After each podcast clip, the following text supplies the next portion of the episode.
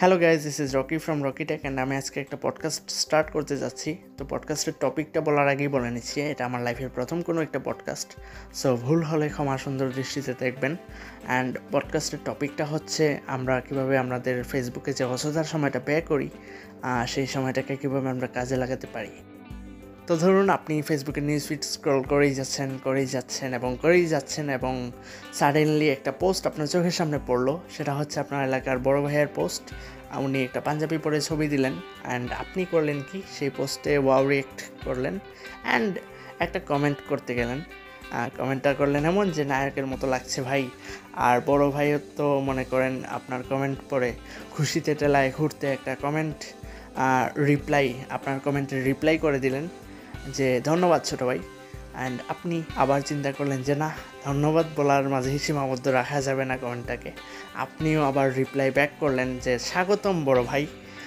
তো এমন করতে করতে দেখা যায় ভালোই সময় স্পেন্ড করা যায় ফেসবুকে ফেসবুকে আপনি চাইলে ভালো কিছু শিখতেও পারবেন, আবার সময়ও বের করতে পারবেন। দুটো অপশনই খোলা আছে আপনার জন্য। আসলে আপনার উপর ডিপেন্ড করে আপনি কি করবেন? আপনি যদি বিভিন্ন শিক্ষণীয় গ্রুপে সময় ব্যয় করেন, তাহলে দেখবেন ভালো কিছু শিখতে পারছেন। আবার আপনি যদি বড় ভাইদের ছবিতে কমেন্ট করতে লেগে পড়েন, তাহলে অনেক সময় ব্যয় করতে পারবেন। সমস্যা নেই। ধরুন আপনি ফেসবুক থেকে কোনো কিছু শিখতে যাচ্ছেন। একটা এক্সাম্পল যদি দিই, ধরুন আপনি ইংলিশে দুর্বল। আপনি চাচ্ছেন কোনো একটা কমিউনিটির সাথে কানেক্টেড হতে, যেখানে ইংলিশের চর্চা করা হয় রেগুলার তো আপনি তখন যেটা করবেন, বিভিন্ন গ্রুপ সার্চ করবেন ফেসবুক থেকে যেখানে ইংলিশ রিলেটেড টপিক নিয়ে আলোচনা করা হয়। তো আপনি সেখানে জয়েন করে রেগুলার অ্যাক্টিভিটিসের মাধ্যমে আর কি, আপনি আপনার অ্যাক্টিভিটিস বজায় রেখে দেখবেন যে ভালো পরিমাণে জ্ঞান অর্জন করতে পারছেন। তো এই হচ্ছে আসলে ফেসবুক থেকে মেইনলি স্টাডি করা বা ফেসবুক থেকে কোনো কিছু শেখার যে টেন্ডেন্সি যদি আপনার মাঝে থাকে, তাহলে আপনি শিখতে পারবেন আর কি, শেখার যে প্রসেসটা সেটা।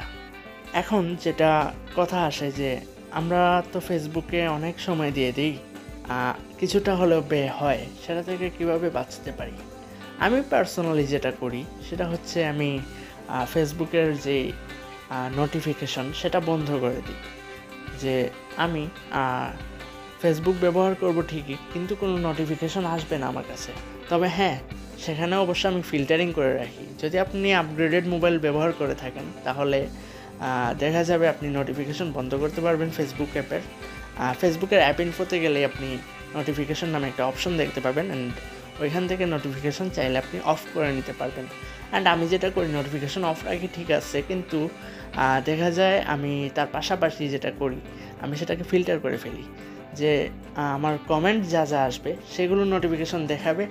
আর অন্যান্য যে নোটিফিকেশন লাইক রিয়েকশন বলেন, এইসব আমি টোটালি অফ করে দিই। তো আপনারাও এটা ট্রাই করে দেখতে পারেন। নোটিফিকেশন আসলে আসলে দেখা যায় আমরা ওইখানে ঝুঁকে পড়ি।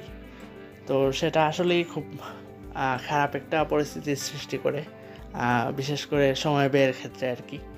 তো আপনারাও সাবধান থাকবেন সময় বের করা থেকে। চেষ্টা করবেন ভালো কিছু শেখার। আর ফিউচারটা আর কি আপনাদের ভালো করার জন্য যতটুকু পারেন চেষ্টা চালিয়ে যাবেন।